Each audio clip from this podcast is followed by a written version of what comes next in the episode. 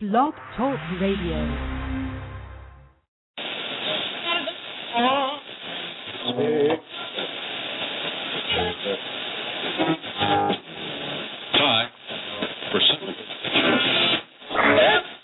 Hi, I'm Ryan Tannehill, quarterback for the Miami Dolphins, and I represent the Phinsider with the PH. Hey, Chris, you with us? Yes.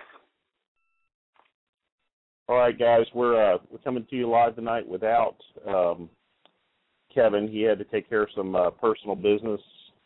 He's going to be out most of the evening. Uh, Keith should be joining us here shortly.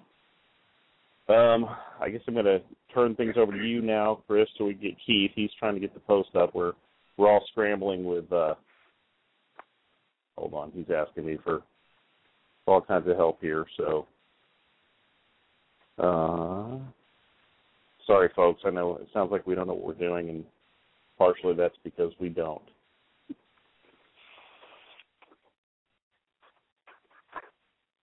All right. So am I on now? You are on. We are on the air, sir. I don't know that anyone knows we're on the air because we're still trying to get this up and running, but uh, we are on the air. Hey, that'll work. They can catch later. All right. Well, this is the um, Phinsider Podcast. I will let uh, James in a little bit. He can go over all the call-in stuff, numbers, and all that. I don't have that available, but go ahead and get started. We can talk about uh, the upcoming game against Baltimore. Um, most fans would not have thought going into uh, the game against Baltimore that Miami would be uh, sitting at three and one uh, with wins over the Colts, uh, the surprisingly uh, good Cleveland Browns team, and uh, the Atlanta Falcons, who most people expected to be most people expected to be a, uh, a Super Bowl contender. Excuse me. So, um, you know, it's kind of a, a different feeling. Most people, again, thought we would have been coming in two, two and two at best, more like one and three or so. We're three and one, so uh, kind of I don't want to say a lot riding on this game. Uh, even with the loss, we're still at three and two going into the bye week. We're going to face some weaker teams now, like uh, some division opponents that are playing decently, but not quite as good as as uh, I don't think Dolphins are. So, and there's surprising teams like the Steelers who are usually uh, fairly good, but just uh, aren't getting it done this year. It's like that every year, though. There's there's the ones that fall Mhm. fall off the face of the, the planet, and those that rise up, like Kansas City. You know, who, who saw that coming?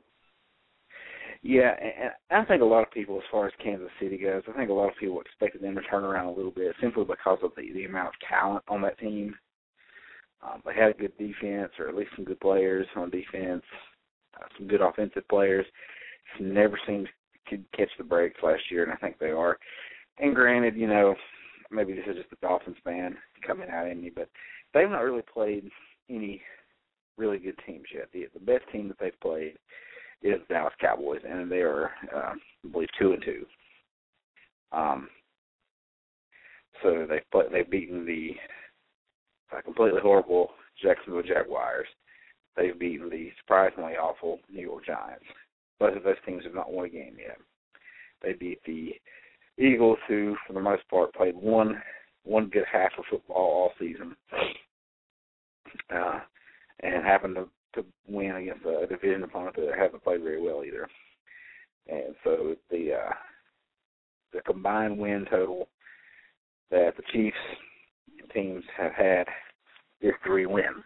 I read a tweet today that said the Dolphins are the only team in the NFL that have a winning record, have played whose combined no, let me let me rephrase that. the Dolphins are the only team in the NFL who are who are above 500, whose opponents are also uh, cumulative, cumulatively above 500. Right. We're the only winning team that's winning against other winning teams, basically. Yes.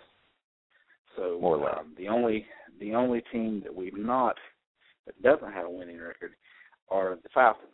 But if you look at the Falcons, they've lost two. They uh, they lost to the four no Saints. They lost to the four no Patriots, the three and one Dolphins, uh, and they beat the Rams.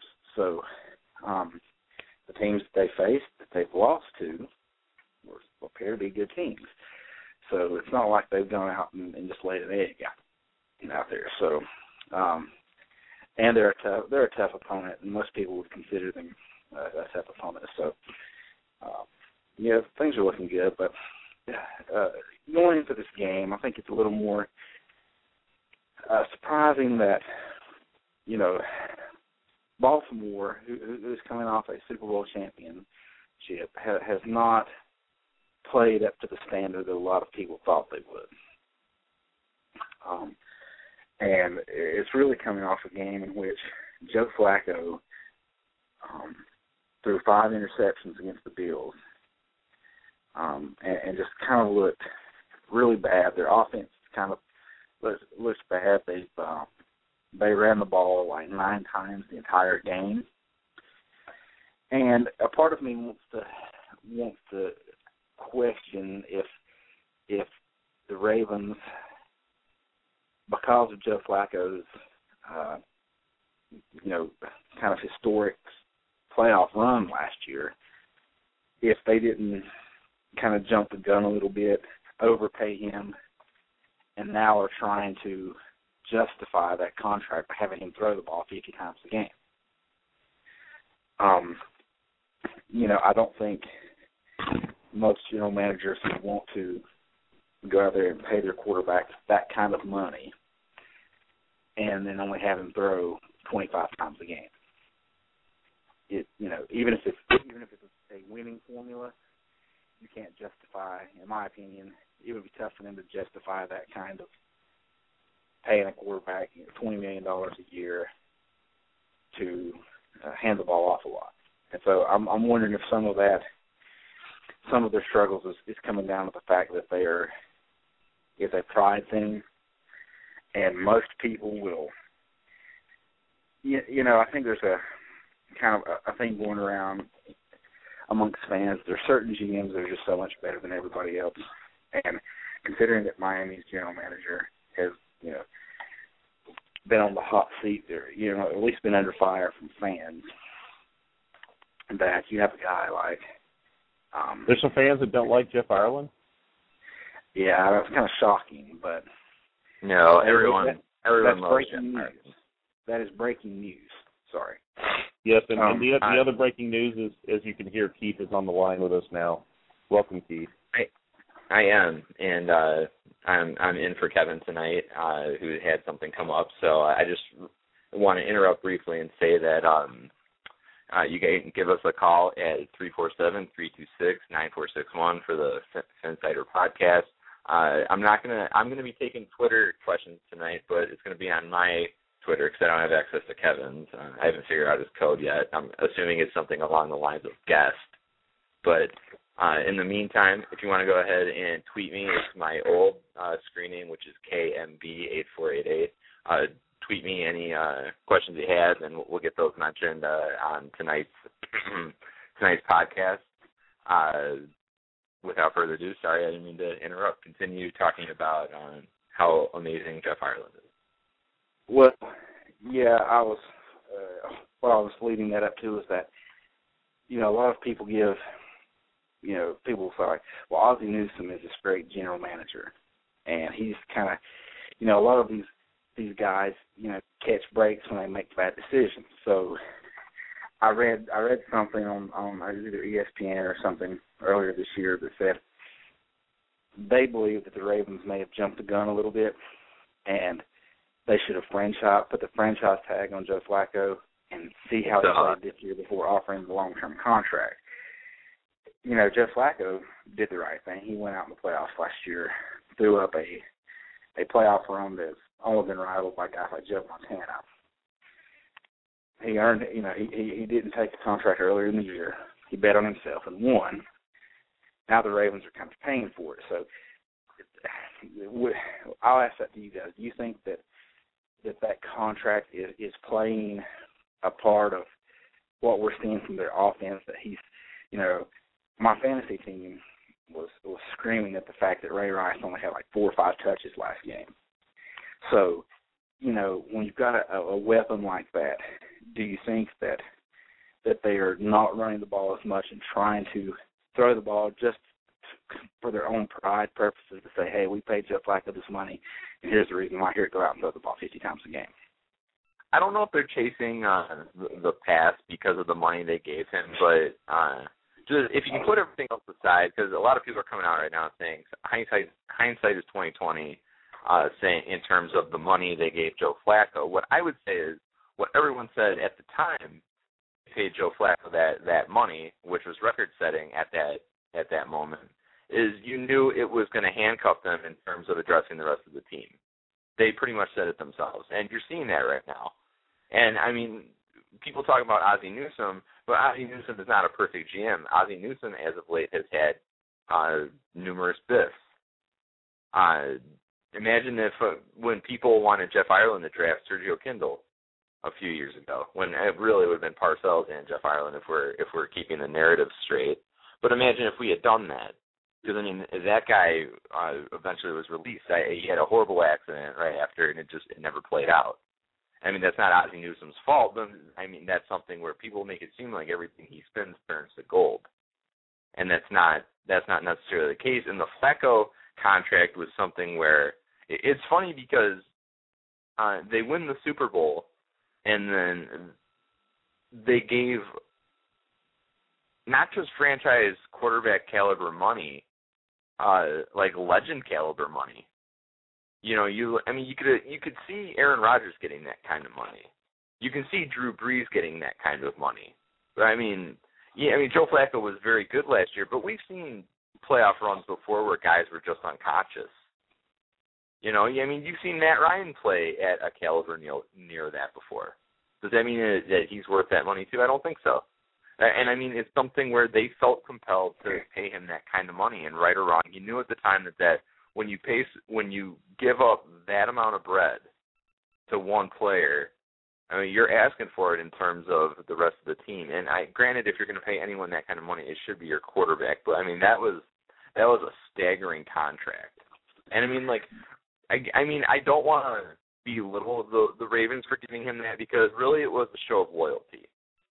They it was them following up on what they had told him the previous off season, which was uh, show us show us the victories, we'll show you the money. And they did that. So I mean I give props to Steve Bisciotti and Ozzie Newsome for really making that happen. But it, it is a business still. And I mean that loyalty is a great thing to have, but I mean you have to have a brain that goes you have to have some some sense and it's strange because those guys are notorious for being very shrewd when it comes to that kind of stuff. I mean those guys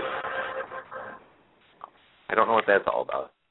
But uh so well, I mean and, and and that's I see where you're going with that, and I think part of the issue is that um something I read, and I think I talked about on the last podcast about uh they an agent said he he feels that the trend in the NFL now is that the, there's a middle class of players that are going to be ignored for uh, a few really high paid players and rookies and lower paid players.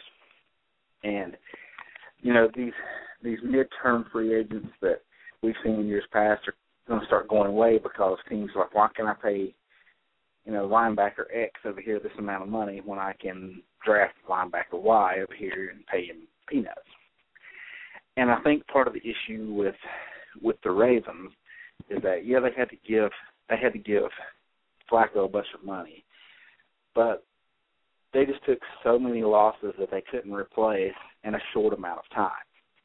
I mean, you look at, you know, you look at their offense. Um, you know, you know, people talk about the Patriots' lack of receivers, but you know, the the the, the, the Ravens are kind of in the same boat. They have Torrey Smith and and and just some guys. Um, you know, and then Dennis Pitta got hurt, which can't foresee that. But they didn't, you know, they didn't really have a backup plan. And I think that's where, you know, I think the NFL is going for that now. The general managers are going to have to be really shrewd when it comes to drafting guys. That you're going to have to be able to. The successful teams are going to be the ones that miss less on draft picks because they, you know, they let guys go in free agency, and now they're bringing in new talent to replace the formerly expensive guys. And and I think you know, like you're talking about with Sergio Kindle and some of these other players, it's just they've not drafted enough talent around him to to be able to withstand the type of losses. And at the same time, Joe Flacco is not a high enough caliber quarterback to overcome the lack of depth. I mean, if you had, you know, Tom Brady or Peyton Manning on that team, you could see, you know, you could see maybe them doing, you know, being a little better. But I don't think he's at that he's at that level, and so I think you're kind of seeing, you know, some of that, you know, where they are really thin in different areas, and um, you know, so yeah, I, I can see what you're saying there about you know them giving him the money, and they probably needed to do that, but you know, I think just the fact that it's probably going to take them a couple of years, in my opinion, to get back to being a a Super Bowl contending caliber team because they're going to have to be able to bring in players through the draft uh, that they just can't do in two seasons. We'll shift the focus a little bit, a little bit. Not still talking about the Ravens, but uh, in your guys' opinion, what do the Dolphins need to do on Sunday that they didn't do uh, against the Saints in order to win? What's the one thing they have to fix? I mean, you could say a few things, but the, the absolute number one thing they have to do if they want to if they want to leave Sun Life with a victory on Sunday. I think we we kind of covered it a little bit on Wednesday night, and that's I think the offense needs to be a little more creative. That they cannot. You know, Baltimore is a you know, despite their offense and all this other stuff, they're still a, a pretty good defensive team. And uh, they held Denver in check for at least one half. Um, so they're not a bad defensive team. And if they are allowed to, if our offense goes in there and stays the kind of cookie cutter, cardboard, bland offense that it's been, you know, that that's going to cause some problems, and it's going to affect. You know, we might see more three and outs, and our offense is not going to get going. And while I think our defense can be can play well against the Ravens, at some point our offense is going to have to to, to kick it up a notch, and we saw that Monday night. You know, we cannot we cannot get into a a shootout with teams. So I think that we need to see, you know, let's move Mike Wallace around a little bit. Let's uh, let's run some different plays. Let's use Big Pin again like we did. Let, let's try to mix it up a little bit and keep the offense to where the Ravens can't key in on one thing or or um, dictate what the offense does. If we can do that, then I think if we can, if, if our offense can do that, then I think that will set our defense up to to uh, maintain the, a lead that we can build. The side note to that is our offensive line really has to protect Tannehill this game because they're going to come after him, and they right now the weakest link on the team, I think. And the Ravens have some good pass rushers, so that's going to be, you know, we can try to mix plays up and things like that, but it's not going to matter if, if we can't protect. So. I'm not excited about the idea of Jonathan Martin taking on Terrell Suggs. I will tell you that or if they move Terrell Suggs around. I'm not excited about him taking on Tyson Clabo if if they want to get creative. Uh, and I agree that pass pass protection just has to happen at this point. And it's like we said on Wednesday, it's not any one point right now. It's not any one position that needs to be shored up. There has to be. I mean, it's a zone blocking scheme. It's about communication. It's about working in tandem. Those things, and you just you're not really seeing that from the Dolphins right now.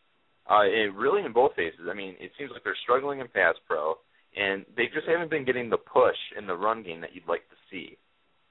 And so, you know, you're looking at uh, a situation where the, the Dolphins are coming in. They need to pass protect better. Uh, I'm hoping at some point they start putting Mike Wallace in motion. You and I talked about that last night. I mean, I keep watching. It. It's like they're they're lining them up wide. I'm like, why throw him in the slot? Move him around, put him in motion, do something. Because the thing is, I mean, it's I mean, get, like you said, creativity is key at this point, and they need to be more creative with Mike Wallace. I think they owe him that. Yeah, I, I agree 100% with that. It's it's easy for a defense to kind of key on what the offense is doing when you're not mixing things up. And you know, it, I don't know who it was that I read that mentioned, you know, people talk about or people have talked about in, in the preseason uh, and the off season that we're bringing in these types of players to create mismatches and and we want certain types of receivers that can move around and do different things. Yet we don't do that. We don't see Mike Wallace or Hartline lining up in the slot, or we don't see Brandon Gibson lining that wide, or whatever. We just don't see these different matchups. It's kind of like you just expect to see the same kind of plays over and over and over again. And so you guys, um, just to jump in real quick, uh, you guys want to jump in on the conversation? Uh, give us a call three four seven three two six nine four six one. Hit us up. We'll uh, we'll get you on air. We'll actually James will get you on air, and then uh, we'll uh, we'll have one great big chat about whatever it is you want to talk about. Proceed. Yeah, I think uh, you know we're just going to have to be more creative on offense, and it starts with Mike Wallace. Um, that you know you need to uh, you know, let's see the let's see the you know bring the offense out, let the Ravens get in their defensive set and, and slide him over in the slot, maybe get him matched up against a linebacker or a safety or someone else that's going to cause uh, some some matchup problems. There we're not at this point, and you know we've played we've played well into the first few games, and I think we saw with New Orleans they were able to take away what Tannehill originally wanted to do, and our offense kind of sputtered a little bit. Um, and then, then it got to the point where we were so far behind that we, we became one dimensional, and that just made it worse. So, um, one other thing I want to point out is that in the first four games we played, uh, was it, I believe it's Jordan Cameron. Is that the, is that the tight end or is that the defensive end? Uh, the, the defensive end is Cameron Jordan. Okay, so, so you get it right Cameron, tight end. It's Jordan Cameron, uh, Coby Fleener, uh, Tony Gonzalez, and Jimmy Graham in the first four weeks. This week we get a, an old Dallas Clark. So if we cannot stop an old Dallas Clark, then we're just not going to be able to stop tight ends ever again. It's just just write it down in stone. because you know, you can say, well, the Dolphins haven't been covering tight ends. Well, you know, nobody's covered Jimmy Graham this year. Nobody's really covered Jordan Cameron this year. Um, we did a decent job against um, against Gonzalez. You know, he went off. He got to the point that the, the Patriots were having to put two people on him and pretty much tackle him at the line of scrimmage at the end of the game. Um, Coby Fleener's played well, so you know maybe it's just we've had this stretch where we've played some really good tight ends. So I think we're going to see how our coverage looks against against average tight ends because at this point I believe that's what Dallas Clark is as an average tight end. He's not the weapon that he used to be. So if we can limit what he does, you know, and I'm not talking about just one big play or something. I mean, if he goes out there and gets, you know, eight catches or something, we're really in trouble. But if he goes out there and gets, you know, three or four catches and that's it, you know, I think we can maybe we can chalk up the first four games of tight end coverage as just playing some really good tight ends. I think it's a it's a favorable matchup for us in terms of Dallas Clark. Uh, and I, I mean Jimmy Graham is I don't even think of him as really a tight end anymore. He's just he's just a receiving weapon uh, of intense magnitude. Really, I mean the guy is just devastating. I mean you see, I mean you can you can flex him out, and I mean he's just he's a in terms of the jump ball, I don't know if there's a a pass catcher in the NFL better at it. It's just, I mean, it's death from above with that guy. I mean, you put the ball in the air, and you just you can let him go get it. Maybe Calvin Johnson's up there too, but I think like I I Graham's overall length and his his basketball nature. I mean, he's just like he's just a box out champ. I mean, he's fantastic. So I wasn't surprised to see him have that kind of success. I mean, he made some great plays too. Uh, the funny thing is, of all the tight ends we've played, we've had success against arguably the the greatest to ever play, in in Tony Gonzalez. Which is, I mean, just goes to show. I mean, Coby Fleener, I mean, definitely got his against us, and Cameron had a touchdown too. I mean, Jordan Cameron has just been on on fire this year. I mean, he's on he's on my fantasy team in my other league. I know how good he is because he's been putting out monstrous points. So, I mean, it, it'll be nice to get get more. uh I guess toward maybe toward the middle of the curve with Dallas Clark. I don't want to be demeaning or anything, but I mean he has been in the league ten years, so something to consider. Uh, uh, one question I have, and then we'll kind of move on because I want to talk about some league-wide things too. Uh, that touchdown that Tannehill threw the other night, the one to, to Charles Clay, where he just really just dropped it in the bucket. In, in a game where things aren't going well, and he throws down a play like that, is does that give you confidence moving forward that that guy has the kind of focus where he can get it done when when things are ugly? Because I mean that was that was an outstanding throw. That's a throw that I'm going to say about half the league's quarterbacks would struggle to make. Okay, well, you're going to make me have to go pull up uh, the video on uh, NFL.com, but you know we've seen we've seen those types of throws from him. I mean, I think you know I've discussed before the uh, the the throw last year in the Bills game to Reggie Bush, where uh, Reggie runs out on a wheel route, uh, and Tannehill drops it. I mean, it, there's he could not have made that pass any any better. It was exactly where it needed to be, and you know you watch some of these other throws, and we we've seen some things from him like that. You know, and I've I've I've, I've been reading tweets this week about how you know he had the four turnovers, and that's got to cut down. But let's be realistic. The the first turnover, the fumble, you know that that one and the first interception were key plays. The last interception was completely irrelevant. It was at the end of the game. We could not win. His arm was hit. It's not like he it was a bad read or something like that.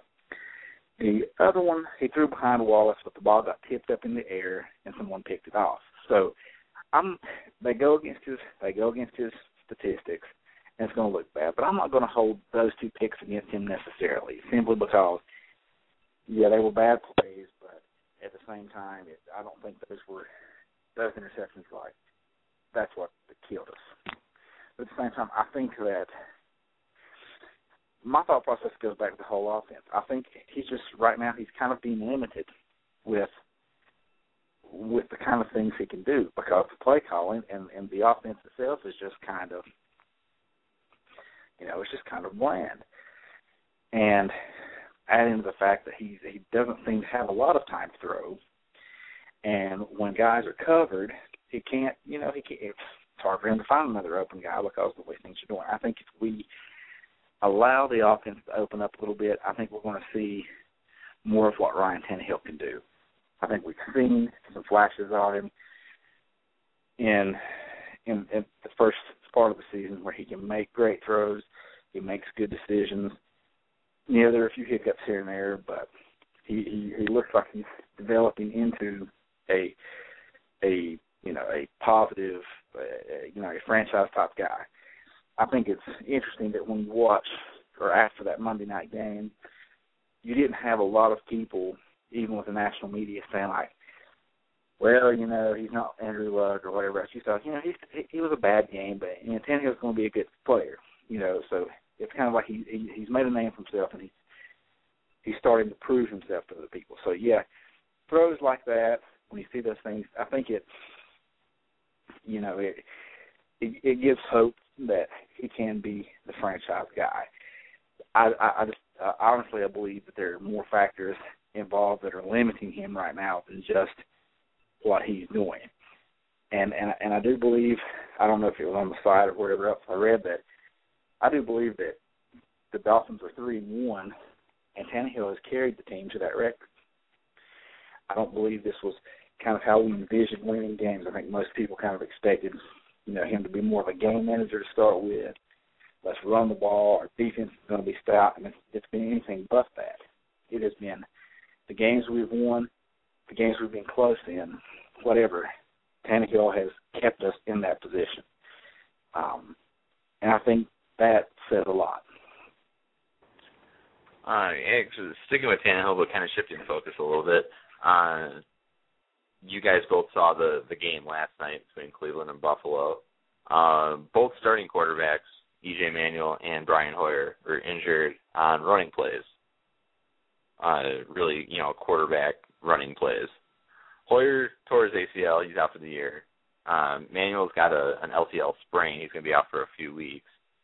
Uh, does that cause alarm for you guys in that uh, a lot of people are asking Ryan Tannehill to run more?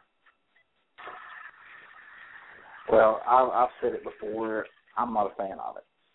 I, you know, I mean, things happen. I mean, I believe Daunte Culpepper's knee blew up because he he was scrambling out of the pocket and just got hit funny. I don't think it was a designed run, if I remember correctly. It's been a million years ago, but you know, if if Tannehill got that big run Monday night from the read option play, but at the same time, you know, quarterbacks are going to do that. Andrew Luck does it. Everyone does it.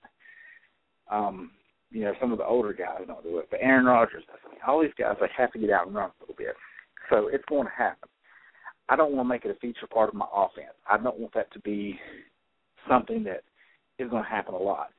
You know, if Tannehill gets you know four scrambles a game, that's one thing. I don't want to see him getting designed runs for the simple reason well, exactly what happened Thursday night. I mean, Brian Hoyer. When I first saw it live, I thought, man, that looked kind of bad as he was getting ready to slide. But the more the more I watched it, I mean, the linebacker he was running straight toward him he hit him right as he was getting ready to slide, so he couldn't he couldn't have let up, and it was just a bad situation. So here the Dolphins are. Let's say it's Sunday's game. We're leading. You know, we're he- hoping to head to the bye week four and one. Things are looking up. Suddenly he runs out to the outside and gets drilled, and something like that happens. I mean, I mean, how, what does that do to your season? I mean, yeah, we believe Matt Moore can win some games, but you know, in my opinion, just if if he scrambles and has to scramble, that's one thing. If if you're running design plays, leave that stuff at the house, man. James, what do you think? Run them less, run them more? I think they need to roll him out to take some of the pressure off him because the way the line's playing, they're going to get him killed either way. But yeah, I don't like I don't like seeing him running around since he doesn't know how to slide half the time. He take he takes way too many chances. Yeah, I mean, he needs to reel it in a little bit. Do you guys think that Brandon Weeden kind of came of age a little bit last night? Because I mean, the thing is, he comes into that game and he's getting his ears boxed, and then he manages to put it together and get Cleveland out of there with a win. And granted, it didn't hurt that Buffalo's quarterback. I think what uh, 18 plays and how many yards did they have? 14, 14 yards until that last possession, which ended in a which ended the game. So I mean, is that guy? I mean, are we calling him a bust yet? Well, I don't know. I don't know that I would say that he he came of age, but I will say that because of Hoyer's injury, he gets basically he's getting a one year or a uh, a an eleven game um, um, I can't think of the word I'm trying to use here. Audition. Yes, thank you. An 11 game audition for whoever picks him up next year. Um, you know, and heck, for all we know, he he goes out and wins more games than they make the playoffs. So, um, I don't know. He he, he made some good throws, but you know, I was kind of watching a little bit of the game and doing some other things. And I was kind of keeping up with it on Twitter a little bit, and you know, a lot of people, a lot of people get upset with Tannehill saying he holds the ball too long, which I kind of disagree with. But if you watch the game, he does hold the ball too long, and I think he's just, I think right now, his confidence level is kind of down, um, and he's not. You know, he, I don't think he's trusting what what he what's going on in the offense. You know, I think a good quarterback has to kind of know what's going on and be able to anticipate throws. And part of that comes with just comfortability. And I don't think he has that now. I think he's, he's in that kind of rookie mentality of I want to, I, I need to see a guy open before I throw him the ball. but but then again, I mean, he was making some big time throws. I mean, that that touchdown to uh, uh, to Gordon, or you know, that was a, that was a tough throw to make, and, and it, he dropped it in perfectly. So hopefully he will. You know, it would be nice if if uh, he could he, he could step up and and uh, you know take that take that franchise quarterback mantle back that the that the Cleveland Browns wanted him to take. Uh, maybe that benching, and you know, from everything that I remember from the draft, I don't think Weeden was a guy who felt entitled. I mean, I mean, the guy tried to make it Major League Baseball and failed out of that, so he knows kind of how things happen in sports. So, um, I think he's going to be a hard worker. I, you know, hopefully he'll be able to to get it turned around there because you know that will just uh, you know that, that that's a kind of a sad little franchise, and it'd be nice for him to have something positive for, for a change. Yeah, I agree. It, it, it'd be nice to see them winning. I, I think the same about Oakland. It's weird that you have these at one time these cornerstone NFL franchises that are just, you know, uh just habitual losers at this point. You know, Cleveland's expected to be terrible all the time. Oakland is expected to be terrible. So I mean, it's it's nice to to think that we can see these teams win. You know, I'm not a fan of either team, obviously, but I mean, I don't want to see them terrible all the time. I think the NFL is better off with those teams playing well, just like the NFL is better off with you know Green Bay playing well, and having the Cowboys in there instead of the. Uh, even though we enjoy watching Jerry Jones play doormat every year, I mean it is fun. But uh, one thing I want to ask you guys, uh, we're coming into week five here uh, after last night's game. You think this is a three horse race between New Orleans, Denver, and Seattle, or do you think that there's something's got to give and we're going to see other teams rise up while one of those, one of the the aforementioned teams kind of fall? You think one of them will fall by the wayside? Um. Well, I don't know if they'll fall by the wayside, but I mean, you cannot. I don't care how well Peyton Manning is playing right now. You cannot look at a Peyton Manning led team and not be concerned that it's going to somehow fail in the playoffs. I mean, when you look at everything that he's done, when his career's over, all the records or whatever he's going to have, the one thing that's going to be glaring is, yeah, he did win a Super Bowl, but all of just the the playoff failures that he has. I mean, you look at last year, what happened. And who's to say that some team's not going to get hot at the end of the year and you know and, and go in there and and light them up or uh, you know shut them down somehow. So um, you know, as far as the other two teams you mentioned, Seattle and and uh, and New Orleans. I think those those teams are going to be tough to beat.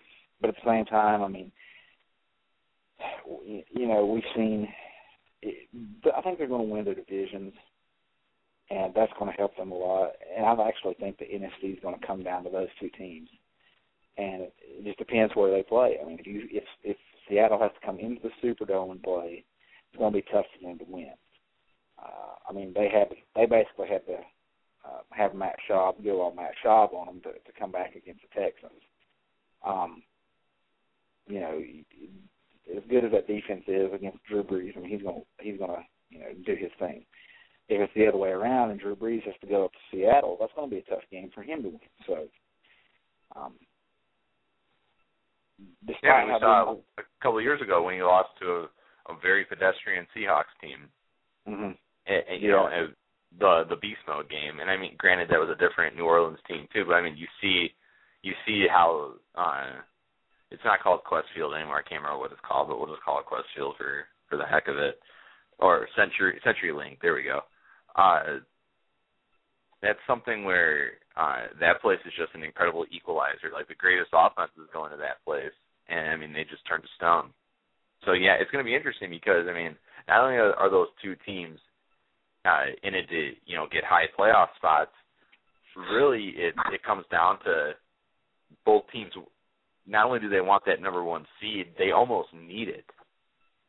to because I mean I, I don't really see any other teams in the NFC knocking them off. You know, I don't see like if it, suppose it like if Atlanta got in, I don't see Atlanta going to Seattle and taking those guys out. I don't see Atlanta going into the Superdome and taking those guys out. And granted, it's different when there's a divisional matchup in place, but it'd be. Uh, I don't think that Green Green Bay would go into the dome and beat those guys. I don't think that Green Bay would go to go to Seattle and beat those guys. And I mean, San Francisco kind of remind kind of remains a um a wild card. You know, pardon the the uh, the pun, but uh, so and I mean the, the NFC East is pretty much, I mean, it, it's already in a box in my opinion. I mean, whoever comes out of it is going to have some real problems. They're going to So- have to get someone in just because and that's the only reason. What's that? I said they're going to have to get someone in the playoffs just because, and that's the only reason. Oh yeah, I mean, like they just need a they need a warm body, to, just so they can they can feast on them. So, yeah, I mean, the the thing with Denver is uh Denver's obviously much improved from last year in terms of the receiving weapons. I mean, we've seen Wes Welker have a huge impact on those guys. We're still waiting to see what what's going to happen with their running game. I mean, Knowshon Moreno's looked okay, but you don't know how how if you can really depend on him for uh, an entire season, let alone a a, a postseason. Uh, we don't know what we're going to get with Montee Ball because it seems like he fumbled a lot. You know, he had a he had a horrible fumble in that Giants game. He fumbled in the end zone on a sure touchdown. So, just uh, it's going to be interesting to see how it plays out because I mean nobody thought Baltimore was going to go into that go into Mile High last year and beat those guys and really I mean and just really put together a fantastic game. Came back. Uh, it looked like those guys were were going home in a box and they managed to to pull it out. So uh, it's going to be interesting to see. I mean, another thing with Denver is their defense. I think is even better this year, and Von Miller isn't even back yet. We I I'm not sure what his status is. I know he keeps having problems. I think he was originally suspended for six games. Mm. So, um, maybe, but I mean, you're seeing intense pressure uh, from the Broncos in terms of their their defensive tackles are really getting it done right now. Uh, that Derek Wolfe guy is unbelievable. I don't know if you've had a chance to really watch him play, but uh, he he just really just just wins at the point of attack right now. Uh, they're getting great play out of their linebackers. I know uh, Trevathan hurt himself. I don't know the extent of that injury. Um, that would be a big loss for them because that guy's really done great work for them in the second level this year, and their their secondary has been improved. And it's kind of funny to say that they they added Dominique Rodgers-Cromartie, and I mean he's actually contributed because he was such a hot mess when he was in Philadelphia. But I mean he's gotten it done to the point where they keep talking about bringing Champ Bailey back. I'm not sure why you'd want to. Champ Bailey, you can make the case was the reason they lost in Denver last year in the playoffs. To the point where it was like Baltimore made it so clear that they were throwing at that guy. And I, I mean, we we know Champ Bailey is just this unbelievable quarterback. I mean, we had, I mean, we've all had the chance to watch him throughout his career, and he's just been unbelievable. He's been one of the best cornerbacks I've ever seen play. But he's also been in the league since 1999. You know, when I was in high school. So now you're you're seeing it. I mean, he's up there in years, and it's something where um he's kind of a liability at this point. He was a liability in that game. Torrey Smith took that guy to town so bad that I I was just certain that Bailey was done. So it'll it'll be really interesting. But here's a, a question to kind of go on top of that. What team in the AFC do you think could knock Denver out if they went to Mile High in the playoffs? Do you think any team has it in them to go out there and take them out? Um, well, I do actually, and I believe it's a divisional opponent. I do believe, even though I'm Yeah. don't think the Chiefs are that overall that good, I think defensively they have what it takes to slow down Peyton Manning because they have the horses that can get to the quarterback. Uh, you know, Justin Houston, Tamba Hali, Don Terry Poe's playing well, and they have good coverage guys. They have good safety. They have uh, you know Sean Smith out there, and while you know he's played very inconsistently in Miami, he matches up well with a guy like Demaryius Thomas, a big receiver that he can be physical with. Um, you know, so they have some. They have the defense, I think, that could could limit what Peyton Manning uh, could do. Uh, I don't think their offense necessarily w- would be enough, but I do think that defensively they could give that offense fits. And if it's if it was you know if, it's a cold weather game, it's a playoff game, and you know it, it's cold. There's some questionable weather there. I like I like their defense defense's chances against that offense. And if they can keep it close, I mean, hey, who knows what that offense could do? So uh, I think they right now are the best team. I, I think they're the probably one of the be- better defenses in the league that can handle Peyton Manning and the and the Broncos right now, at least in the AFC. Um, I, I, I'm trying to think of some other teams. Um, the only other team that I know of that I think could go in there and win would be the Patriots, just because I think they could. You know, Tom Brady's back good, and he and he would find a way to go out there and and score on their defense, and that would be kind of a a shootout that, that he might win. But um, I What mean, about everyone you? else? Everyone else in the AFC. I mean, if if the, I, I mean, I, I think to beat the, Broncos, you have to be able to, to take care of defensively. Um, you know, look, the the Ravens were able to contain them for the most part for the first half, and then it, they just kind of collapsed. I think if you have a good defensive team, you can, you know, you you can take away some of the stuff that that that that offense can do. Um, I mean, look at the teams that that Denver's played this year. Aside from the Ravens, which is kind of a, an anomaly. I mean, they've played the Giants, the Eagles, and the Raiders. I mean, not exactly, you know, high quality defenses and high quality teams. And people are raving about, oh, look what the Broncos are doing. But a lot of teams are beating those teams. So, I mean, the the, the Carolina Panthers, who, uh, you know, nobody thought was going to be that great, uh, you know, lit up the Giants also. So, you know, I, I think it has to take a good defensive effort to limit that team. And I think there are a handful of good defensive teams in the NFL or in the AFC that could do that. Uh, strangely enough, I believe the Jets have a, a good enough defense to limit what Peyton Manning could do, but their offense is, is not good enough to put up points. So, you know, you take you take the Jets defense and add in a uh, halfway decent offense, and they could they could be a team that could take the, the Broncos out. Um, I, and to me, that's that's just my opinion. I think that's the I think that's the formula to beat them. Is you just you know don't try to outscore them, try to stop them, and you have to be able to um, have the right players and right schemes to do it. And I think there's one or two teams in the NF in the AFC, excuse me, that that can do that. I agree. I think that the Chiefs are probably going to be the biggest threat to Denver this season. I think uh, it, it's always tough with those divisional teams, but I think that they're well coached right now. Uh, Alex Smith is doing a good job. And he isn't making mistakes. Uh, they have a fantastic run game going right now. I mean, Jamaal Charles is just getting everything he wants, and then in terms of uh, out of the backfield, he's catching the ball well too. Uh, they're they're looking. I mean, their receivers are a little bit of a question. I know they've gotten a lot of production out of Donnie Avery, and you always wonder with Dwayne Bowe. He's very inconsistent, but yeah, their defense has been dynamite. And another uh, another guy in there is uh, Brandon Flowers, who's a little banged up right now, but he's a very very good corner. And yeah, I mean they've just they've got the horses to. I mean. Uh, to to stay with those guys, and yeah, you always have to consider the Patriots. Um, the Colts, I mean, I agree because I don't think the Colts can hang defensively. Though I was impressed with what they did in San Francisco a few weeks ago. I think they are getting better in terms of defense. I know they're they're starting to buy into Chuck Pagano's system, uh, but that's something that um I mean it's gonna have to continue to develop, and I don't know. I don't know if they they have the the goods to do it this season, but I mean I would have confidence that Andrew Luck would go on the road and play well.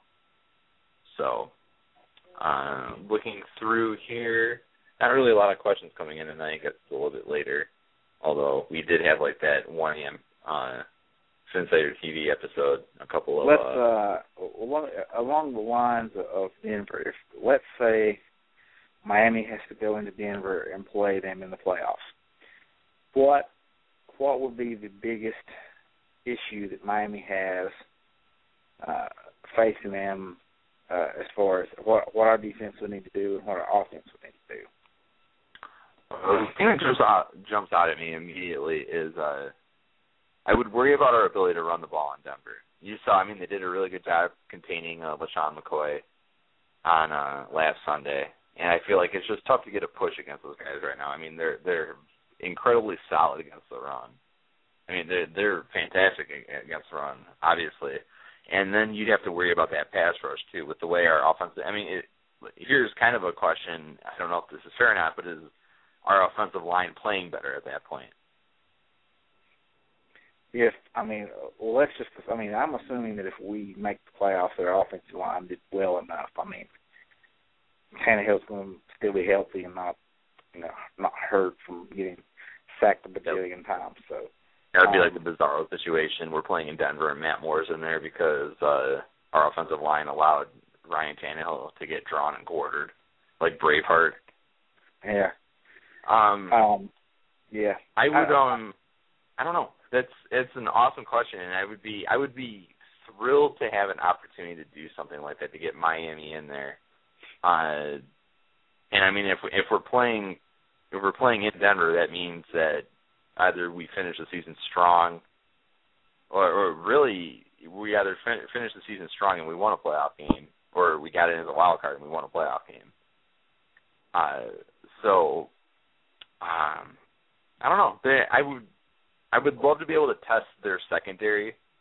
Uh, I think that there's there's uh, some yards to be had against them right now, um, and it would just be you know how how polished, how experienced is Tannehill at that point. I mean, because he's certainly got the guys to do it. I think that uh, whereas uh, the Denver's had a lot of success with guys like Eric Decker and Welker and everything. It seems like you know Tannehill's really starting to get it going with guys like Hartline and Gibson. We're waiting on the Walls connection. Hopefully that happens sooner than later. But I mean that that's that's not a great matchup for us. But if we could get some sort of running game going, if we could get Lamar Miller going, you know, if it took passes out of the backfield, or if it, you know, if we had to go ahead and, um, I I can't even consider Daniel Thomas right now. Uh, if we could get that going, I think that we could at least make somewhat of a game of it. But And you know, to, another question. I mean, it, looking at the AFC landscape, I mean, you've got three, three.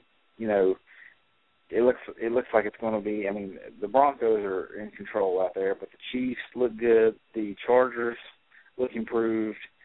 Um, the AFC North looks, you know, looks rough, but uh, I mean, who knows if those teams can turn around. The AFC South looks, you know, pretty strong with with two teams that are that are three and one. So, what do you think? Just looking at the AFC landscape, what do you think? How do you feel about Miami, just from what we've seen in the first four games, um, as being a playoff team? And by playoff team, in my opinion, is not not the, the NFC East type where they're just happy to get in and they have they have to have somebody in there. I mean, does Miami, in your opinion, look good enough right now to be a team that could earn a spot in the playoffs and could make a run at the playoffs? uh, I would say yes to both. The only thing that worries me about the playoffs in the AFC East is you have two very well. You have Kansas City, who I think will get in. I think that I mean um they're going to come in right under Denver, but I mean I I see them doing it, and then we have to worry about Houston or Tennessee. Those are, in my opinion, those are the the main uh competitors for that that other spot. So I I don't know. I think that I mean this isn't something where I think if we win ten games, I don't think we're going to get in. We've got to be better. That's why that that loss the other night kind of hurt. It would have been great to continue to get momentum, but I mean this is the tough part of our schedule, and we have to keep it going. But we we have to be. It's not like a must win, but we have to beat Baltimore. Really, if we if we're going to even think about the playoffs. I mean Tennessee's going to be hurting because I mean their starting quarterbacks out. We'll see how their we'll see how their offense adjusts with Ryan Fitzpatrick in there. Um, but I mean, you, there's some. I mean, the AFC is uh, scary competitive right now. I mean, we'll see what happens with Houston too. I know they're kind of sliding off a little bit, but I mean, Indianapolis as well. I mean, someone's got to win that division, and then it's going to be whoever. I mean, I'm I'd be surprised if someone just blew away the rest of the the AFC South. I think it'll probably be someone with a close runner up. So I don't know. I think the the Dolphins are good enough to make the playoffs though. Uh, and I definitely think they're good enough to make a run. Like if the, I don't think it'd be like a one and done type thing where I'm, you know, we're just glad to to be in the playoffs. I think that uh what I, whoever we're playing in the first round, uh that person that team would have to take serious note of who they're playing because I don't think I mean I don't think Miami's just a, a gimme bunch.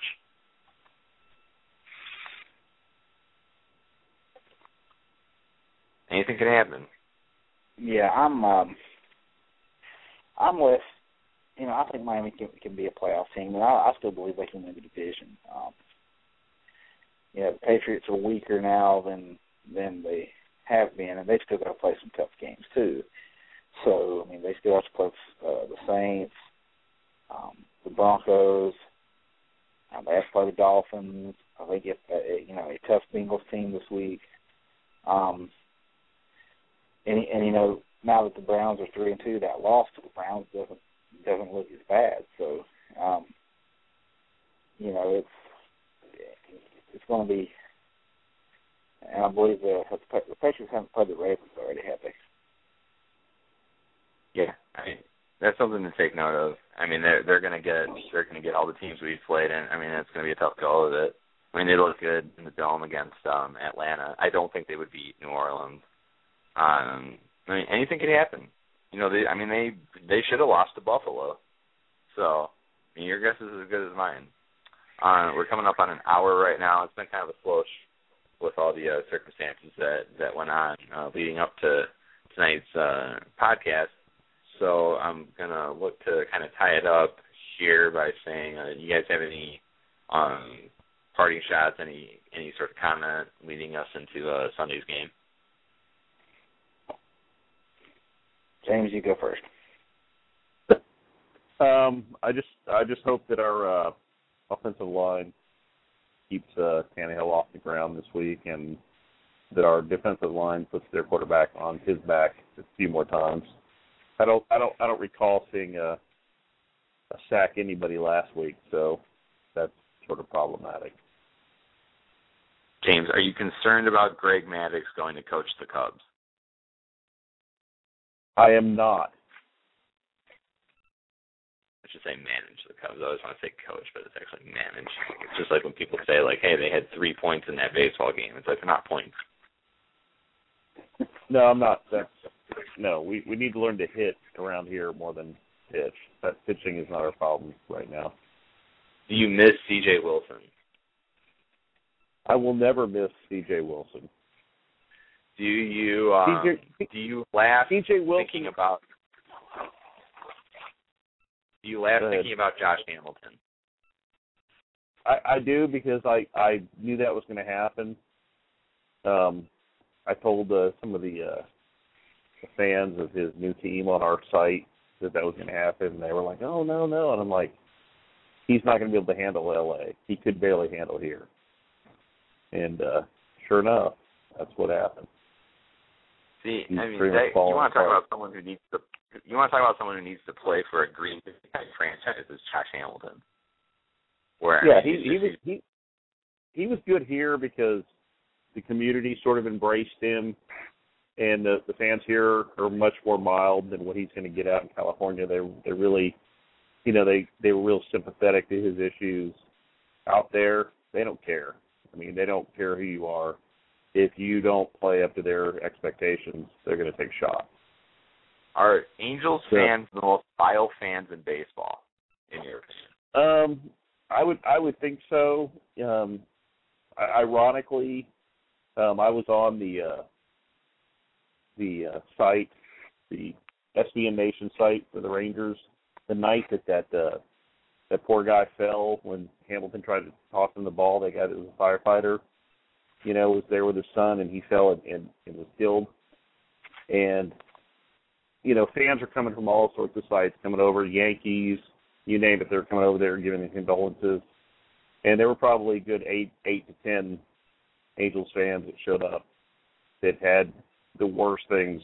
You know, I mean just disgusting things to say when somebody just lost their life. So I uh they're kind of now my my Jets version of baseball fans. Oh man, uh, Duke, what about you? Um, well, the Red Sox won today. That's always good. Um, they didn't just win; they, I mean, they annihilated Tampa Bay. I mean, they, they eviscerated those guys. The uh, it all started with that weird play in the outfield, but um, there must have been a wind or something blowing in uh, from the outfield because every time a, a Red Sox player would crush one off the bat, it would somehow die before it got to the wall. I was like, that, that's crazy because these guys were hitting hitting the ball, and I mean, yeah, they got the green monster and everything, and, but still, that's a that's a short short left field, and um, I can't remember who it was. It was might have been I think I don't know if it was Napoli or someone crushed one off the. It looked like it was you know going to end up on uh, out of the park, and, and it somehow bounced off the wall. I was like, good gracious, but yeah, that was that was pretty good. And I I miss Napoli. You know the fans um, had a chant for him when he would when he would come up to a bat here, and it started on the radio station, but they would chant "Nap Nap Nap, nap Wiener." I don't know why. I don't know where that started, but uh, I wonder if he misses that out there. Well, do some. Listen, I realize it's a football podcast, but it is a baseball playoff exciting time. Uh, do you? Uh, do some quick hits here. Uh, any chance Boston doesn't go to the World Series? Oh yeah, I mean, I mean, I think they're going to get by Tampa Bay, but um, I mean, I, I I haven't watched the A's, so I don't really know a lot about the team, but I do know that the Tigers have have a, a decent offense and have some good pitching. So, good pitching can always can always get you wins in the playoffs. So, um, I mean, it, I don't know about the like I said, I don't know about the other teams, but it, it's very possible that they they could run up against a, a good pitching team and, and and get shut down. Pittsburgh was blown out yesterday they come back and they blow out the Cardinals today, seven one. Now they're going back to Pittsburgh with a chance to to get up on those guys and, and really take control of that series. Do you think the Pirates can pull the upset? Uh, yeah, I think so. I mean, again, I don't I, I don't know a whole lot about their team, but um it seems it seems like to me, and, and I could be completely wrong about this, but that the Cardinals have a have a couple of good pitchers, but I don't know about the back end of their rotation. So, I mean, I don't know how I don't know how they're going to do the series if they're going to get back around to to Wainwright, and I don't even know who pitched today. Um, but yeah, I mean, I think the the uh, Steelers. I do think the Pirates can um, can uh, can win that. I, I read something interesting um, the other day, and I'm not sure where, but it said that the last time that the Pirates were in the uh, made the, the playoffs, the the Dolphins also made the playoffs that year, and they started out their season. Uh, they started out their season beating the Browns uh, at Cleveland, I believe which is interesting that that it all kind of it all kind of came together like that this year too. But um, maybe that's a good sign. Yeah, it's uh, it's exciting, and to be honest with you, we were talking about uh, teams that should be doing better, teams like you know the Browns and uh, Oakland, because it's fun to see. Uh, I it's fun to see fans, uh, dedicated fans like that, really having something to cheer for. And it sounds kind of dumb and rah rah, but I really believe that's true. And I remember uh, before the Browns were sold, I'm sure this still goes on. They don't really. I feel like they don't show it as much. But you guys remember, you know, the dog pound in Cleveland? Those guys who oh, yeah. dressed like dogs and eating Alpo, and oh, oh yeah. all that. I mean, like as ridiculous and disgusting that was, it, there's an element of awesome in that. Not in the dog food eating part, of course, but the fact that, I mean, it's it plays into the whole intimidation part of it. I mean, that's. I mean, do you really want to go to a place where it, you know it's freezing cold? You're out by the lake, and you've got just insane fans like that. I mean, it's kind of like playing out in Oakland when that team's good, and you have you know, you know, people dress like Star Wars characters, or they're wearing the Legion of Doom pads. You know, I mean, you have no idea. You could be in the company of uh, uh, multiple sociopaths there, and I mean, and they, I mean, they're they're screaming for their team to take your head off. So the reason I bring that up is uh, out in Pittsburgh when they were doing that that wild card game the other night. Uh, that crowd was rocking, man, and that's pretty cool to see because I've never seen a Pittsburgh Pirates crowd uh, have any life whatsoever. You know, and, I mean, like, in in fairness to them, they haven't really had much to cheer for. I mean, that team has been. I mean, Doormat doesn't even really describe it. I mean, that team has just been just oh man, is really roadkill the last twenty years. I mean, they've been bad and then they've been worse. And they, I mean, they Yeah, have a nice part and everything. So it's cool, to, cool to see them doing well. And I'm, I'm looking forward to seeing that game on Sunday because that place is going to be rocking.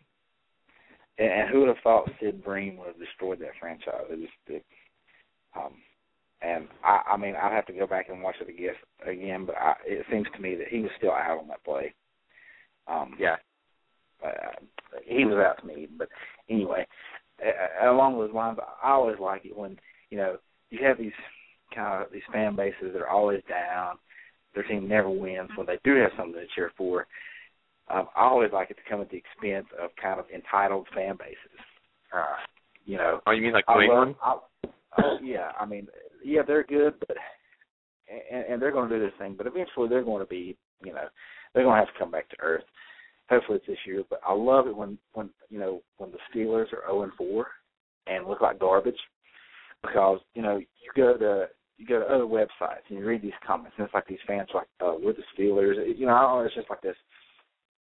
You just get this. They're like this entitled, like they're so much better than everyone. And when a team comes out and just looks like crap, and the Browns are leading that division, I love it. it it's kind of you know just the ultimate comeuppance, I guess. It's just you know.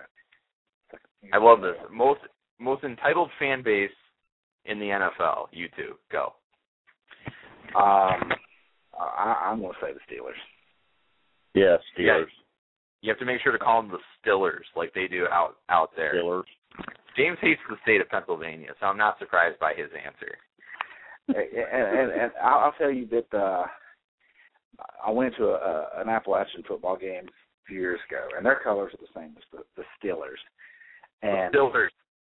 and um and th- there's some guy sat almost right in front of me, uh, just a couple of spots over, and he was a big Steelers fan. And this was this was the week after the ridiculous Gene Steratore. Tour. It was a fumble, but we couldn't see that Randy Starks recovered it. Uh, play cost us that game, and this guy just kept going on about. Um, he would say Steeler stuff all the time, and they would announce the scores, and they always announce um, FCS scores. So they mentioned, I think, William and Mary, which is where Mike Tomlin went. And he's like, William and Mary, that's Mike Tomlin, all this stuff. And if I had had a ball bat, I would have split his skull open. I was so mad. and I, I was, and it made it Oh, worse my. because I was, oh, he, he was, you know, and I realized he was drunk, so I was like, this, you know, just shut up, dude. And eventually he left, but I was like, he just, he just kept going on and on about the Steelers, and of course it was right after the Dolphins lost to them, and I wanted to wring his neck so bad.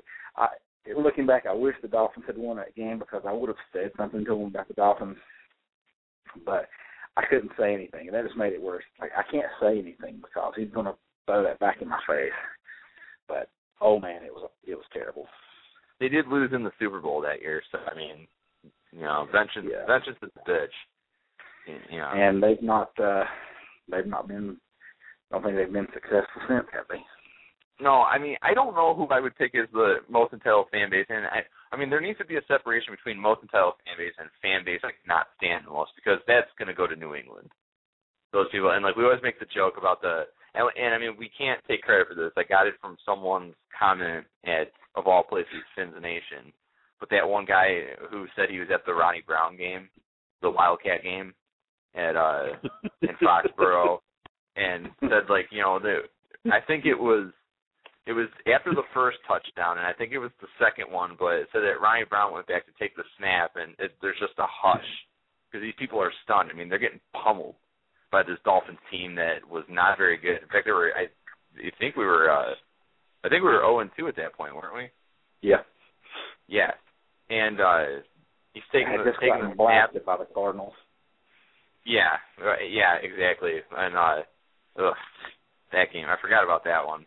And uh so like the, and I'll clean it up a little bit.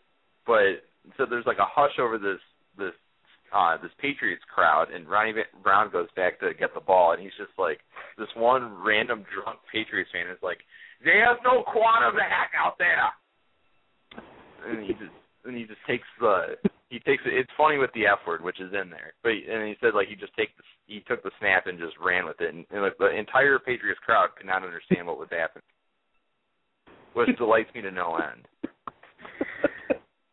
I mean, I mean, I, I love it. It is funnier. It is funnier when you use the uh, the the unedited version. Oh yeah, the f bomb in there is better, but I like I can't in good. I mean, I don't want to upset Kevin, but I'll, we all know I like to use that word. But um, I would uh, my distaste for the the Stillers comes from way back. Do you remember those Sports Illustrated commercials where they'd be selling, you know, with their subscription, you can get your like your favorite team's blanket or some hat or some crap. Uh, yeah. And they had, I remember this. It had to be like in 1995 or so. It was probably like a 11. And they had this commercial. It's like, NFL fans, who is your favorite team? And it cuts to this these these cutscenes of all these fans, and most of them you could tell are drunk.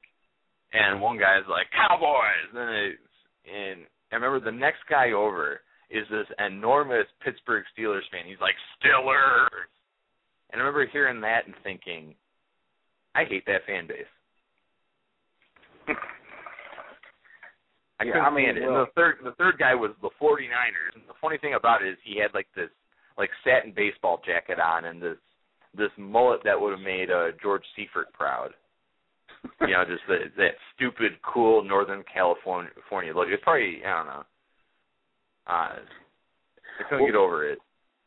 Well, the, the thing about you know different different fan bases is, I mean, the, thing that, that stands out about the Steelers is that it, it, they seem to be everywhere. I mean, I will randomly find a, a 49ers fan or some other fan, you know, that can can, can be obnoxious, but if Steelers fans are obnoxious, but they're everywhere and they're obnoxious. I mean, it's like it, they're inescapable. So the fact that they're 0 and 4, I, I see, you know, I see cars drive around town that have Steelers stuff on them, and I love it that they're 0 and 4. It's kind of like it just, I don't know. I just want to bring it up to them. Like, hey, how's the Steelers doing this year? You know, just just to rub it in their face.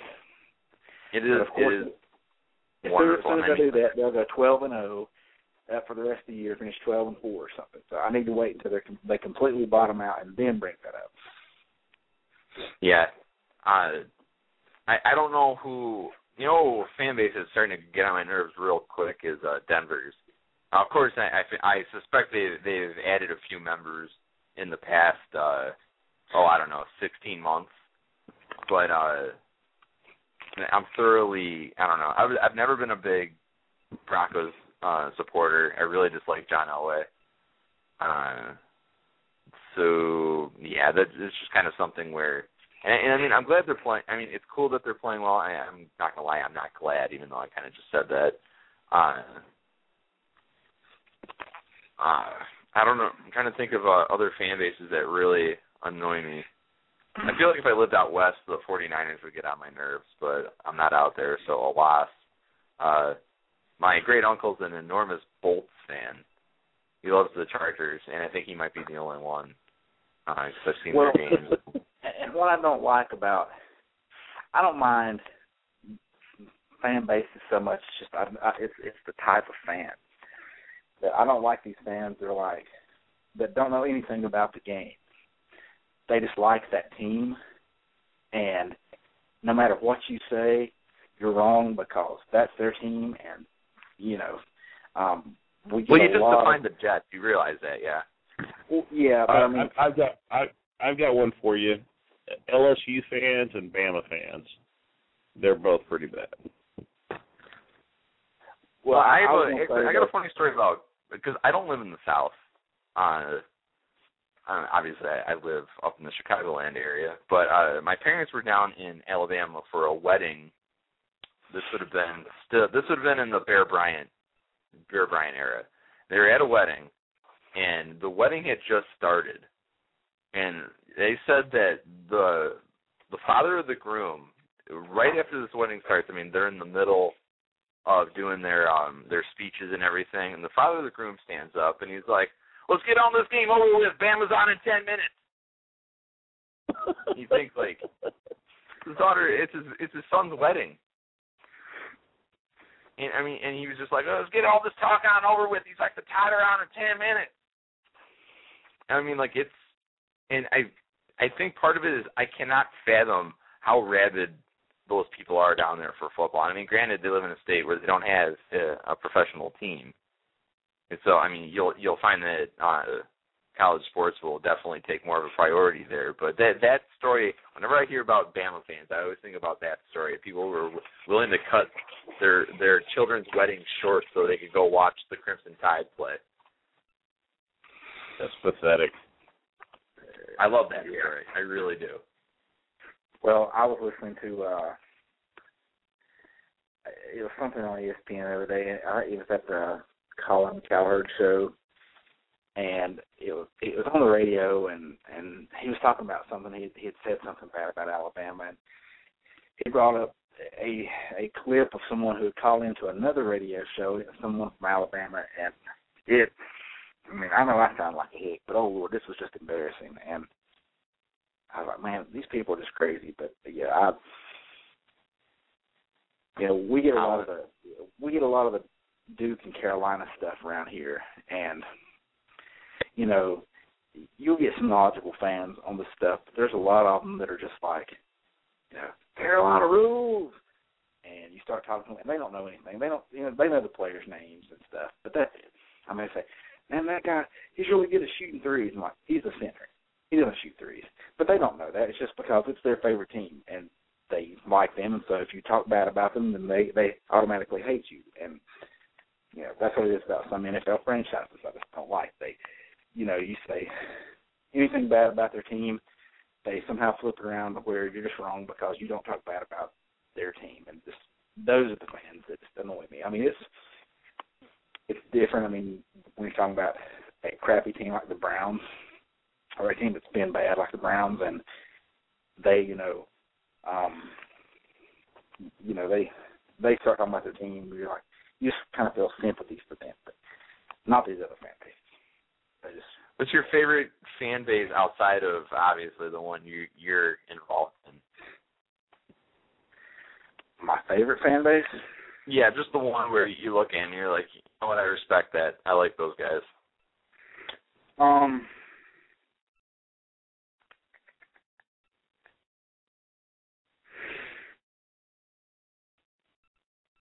I'm gonna say I like. um It's gonna take a minute to think about this. While you're thinking, uh, I would probably I the most respect I I have would probably be for Seahawks fans. I think that Seattle as a whole as a sports city is fantastic, and I think it's a total crime that they took their basketball team away from them. Because I mean, they're just rabid up there. The fan base that fascinates me the most, uh, believe it or not, Vikings fans because I suspect that all of them are drunk. Usually, when you when they show them up in the Metrodome, they all look liquored up. But I mean, they're having a blast, man. Like I don't know why. Uh, I have a one of my good buddies is a Vikings fan, and like I'm just sometimes I just ask him questions. You know, what's it what's it what is it like to be a Vikings fan? And after he tells me it's terrible, he'll he'll go ahead and he's just like, eh, you know, you you can go to games, everyone has a good time. You go in there, uh, you don't really get hassled a lot so I, I don't know. The the Vikings fan base is always always fascinating for some reason. And one thing that I just actually thought of is when we were talking about entitled fan bases, we forgot about the Cowboys. So I don't know, man. The the fan base here, you know, because I listen to sports radio here all day long. They pretty much uh they're pretty much down on the Cowboys all the time. They don't. Well, it's easy to now. Uh, I, I'm talking about uh for the line. I mean, it just like I'd expect the Steelers fans to be down now. I mean, you're not going to hear a lot there's, of there's there's still a huge contingent of you know it's mostly older folks, but the old school Cowboy fans that will not root for the Cowboys to this day because Jerry Jones fired Tom Landry. there's people that are still not over that, and not That's not amazing. a few of them. There's a lot of them. Yep, So that, that doesn't surprise me. Uh, you know, and Hank Hill probably would have been one of them. Just like uh, yeah, just like Homer Simpson wanted his Landry hat too. You know, uh, I I have great respect for the Cowboys, and you know maybe it's it's different. I, we have a lot of Cowboys fans up here, believe it or not, and I want to run over all of them. I mean, they are they are unbelievable, and it's I kind of think- I don't know if maybe the maybe the further they get, or I should say the farther they get from the the overall hive, maybe uh, the more obnoxious they get. no, and I was going to say that I've met people from out of town that are Cowboys fans, and they're freaking annoying as hell. The ones around here, yeah, they're not. You know, they're fine. They're, you know, they're just, you know, a lot of them are diehards, but but they're not they're not unrealistic. You know, think think There's that anything's owed to them. Well, yeah, most so of the, it's kind of of interesting how that how that dynamic works. And then the, the other interesting thing is, that, I mean, there's a lot of myths out there. Well, I should say there's a lot of um like statements out there about certain fan bases. You hear about Philadelphia fans being crazy, and they are. That's true. Uh, I know a couple of Eagles fans, and uh, uh, an Eagles game can. I mean, they're the nicest people, and uh, an Eagles game will turn them into the criminal element. I mean, it is unbelievable. that so, I mean, in Cleveland too. Yeah. Uh, see, Cleveland's a great. I mean, the funny thing is, Cleveland's a great sports city. I mean, really, I mean, it's something where I mean, it really brings them together. 'cause, I mean, it's it's a not a spectacular city by any means, and I like Cincinnati as a sports city too. Um, the Queen City, if you will. Uh, I don't. I'm trying to think here. I I'm told that the Titans have. I've never met a Titans fan, but I'm told that their fans are pretty cool. I've never met a. I, I've never met a Jaguars fan either. Well, There's, there's only there's there's only six of them, so your odds are pretty low, sir. Well, I know, I know, I know uh, at least one third of those six fans because my brother and his best friend are Jaguars fans. But they they have already texted me this year and said they are becoming free agent fans and may choose the Dolphins. So Wow. I'm getting Jeff, I'm getting Jeff Ireland on that. Yeah, ex- yeah, exactly. They, they better pay pay the new fan fee. that The, Jeff uh, Ireland put in place. I have a to compound on your Cowboys story. Uh, I was uh, this was right after the Hall of Fame game, and my wife was on Facebook. She showed me a picture. Of some Cowboys fan, one of her friends on Facebook, had put up a picture of the Cowboys logo, and it had the Dolphins logo. Looked like it was chopped up in I guess little bits or something. I was like, it, it's stuff like that that drives me nuts. I'm like, seriously, this was a glorified scrimmage that nobody cares about, and you're bragging about it. I don't know. It's See, I've got a friend who does that too. My my friend's a diehard Bears fan, and when they, I think the Bears and Dolphins played in the Hall of Fame game. I think it was about eight years ago, maybe. And uh, uh, the, I think the Bears won that. He was like talking all this smack after the game, and I was just like, "What's wrong with you?" Like everyone No, I- knows that didn't I- count. I had a friend of mine text me and go, "How did you like?" They said something about, "How did you like that outcome?" And I said, I made some smart ass comment about how I was really affected by the fact that their their team of players that will no longer be in the NFL on starting day was, was able to beat our team of players that will no longer be in the NFL on starting day. So that really, you know, shook me up.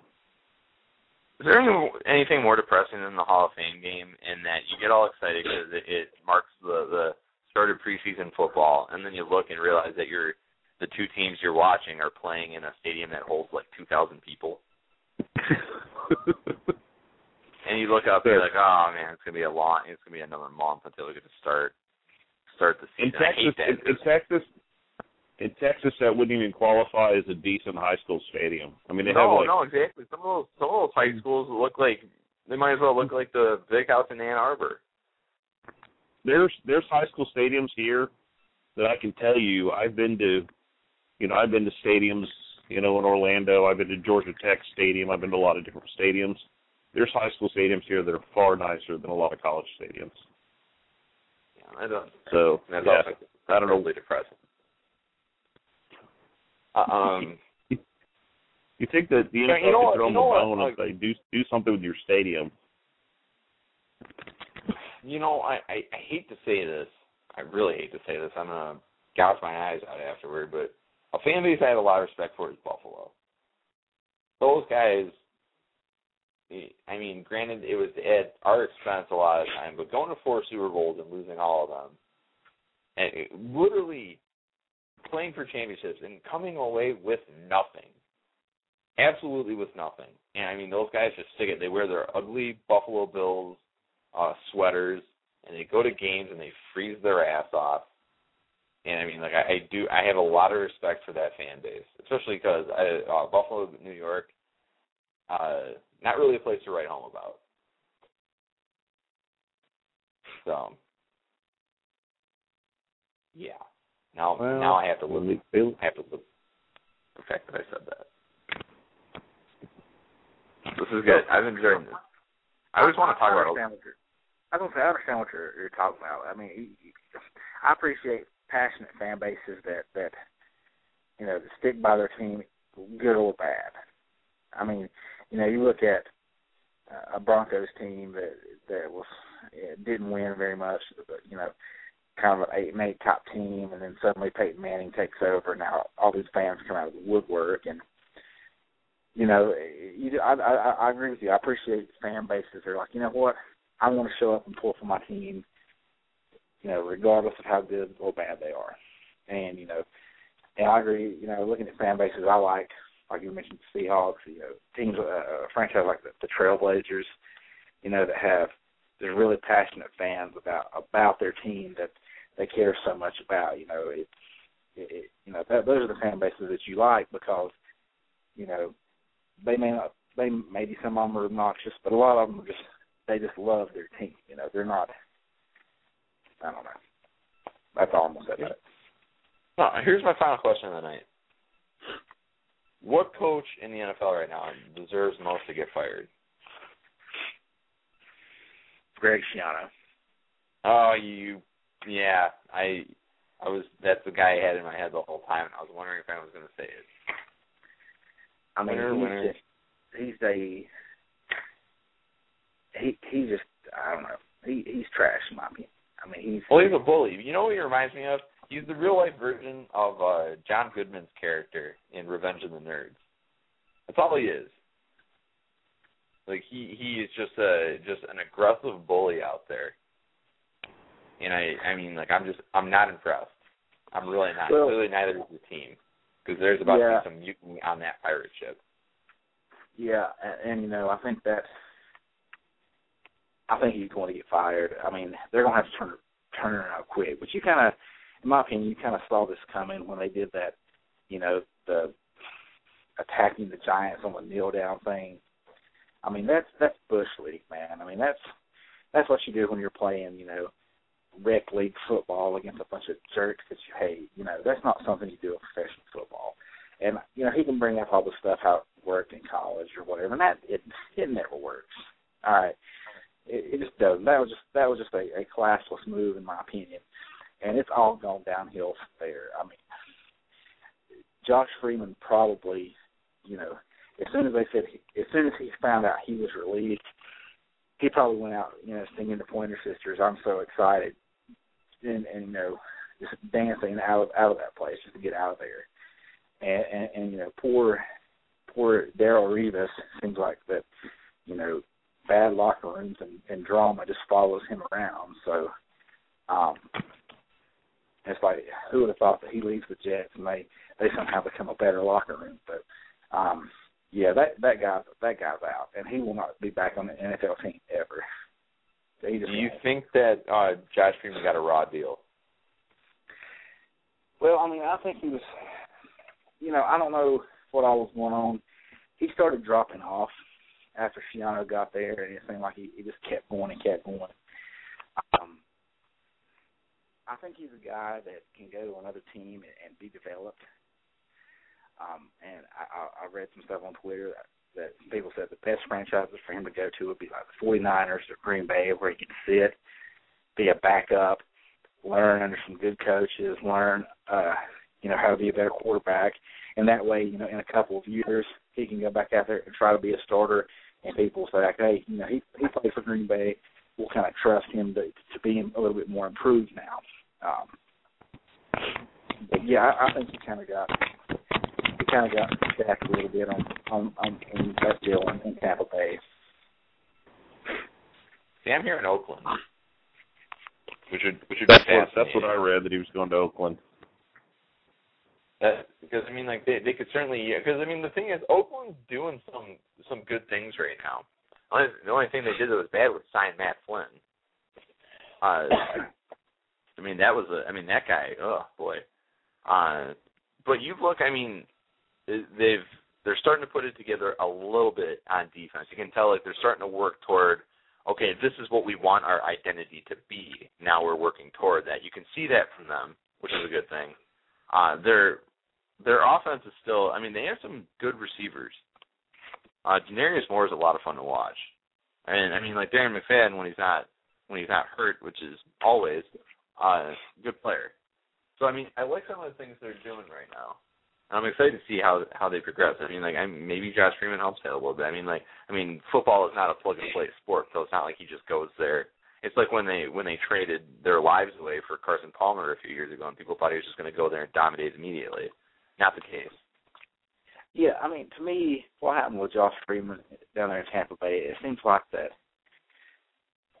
I mean, imagine imagine if the Dolphins drafted Ryan Tannehill, and I, and we, we traded Marshall, but we kind of understood why, and Hartline stepped up. But imagine this year, all right, they didn't go out and sign Wallace; they let Hartline walk, and instead they picked up, I don't know, just somebody off the street. I'm just name any garbage receiver.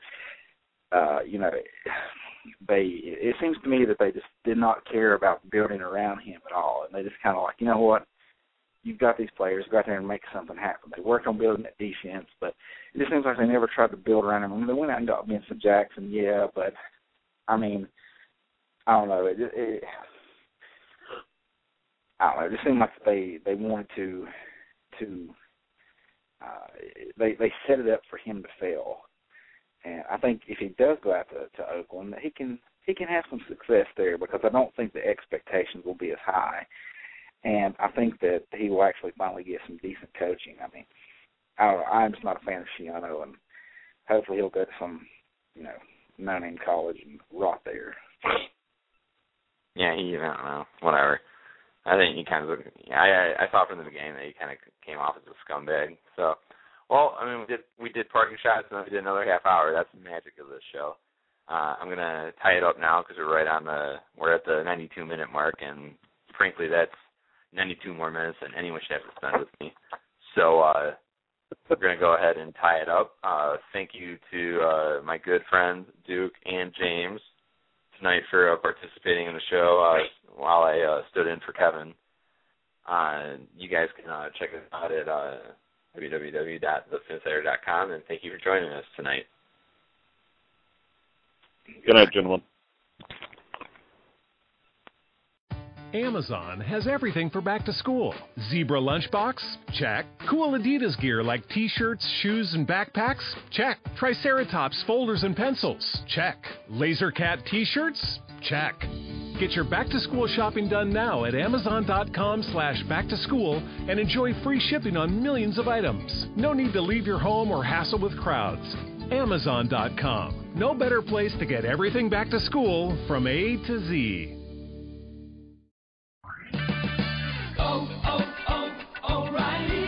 Right now at O'Reilly Auto Parts, pick up a bottle of Seafoam Motor Treatment on sale for $7.99. Plus, earn double O Rewards points. Help your engine run smoother and last longer with Seafoam Motor Treatment on sale now at O'Reilly Auto Parts. Better parts, better prices every day. Limit supply. See store for details. Oh, oh, oh, O'Reilly Auto Parts.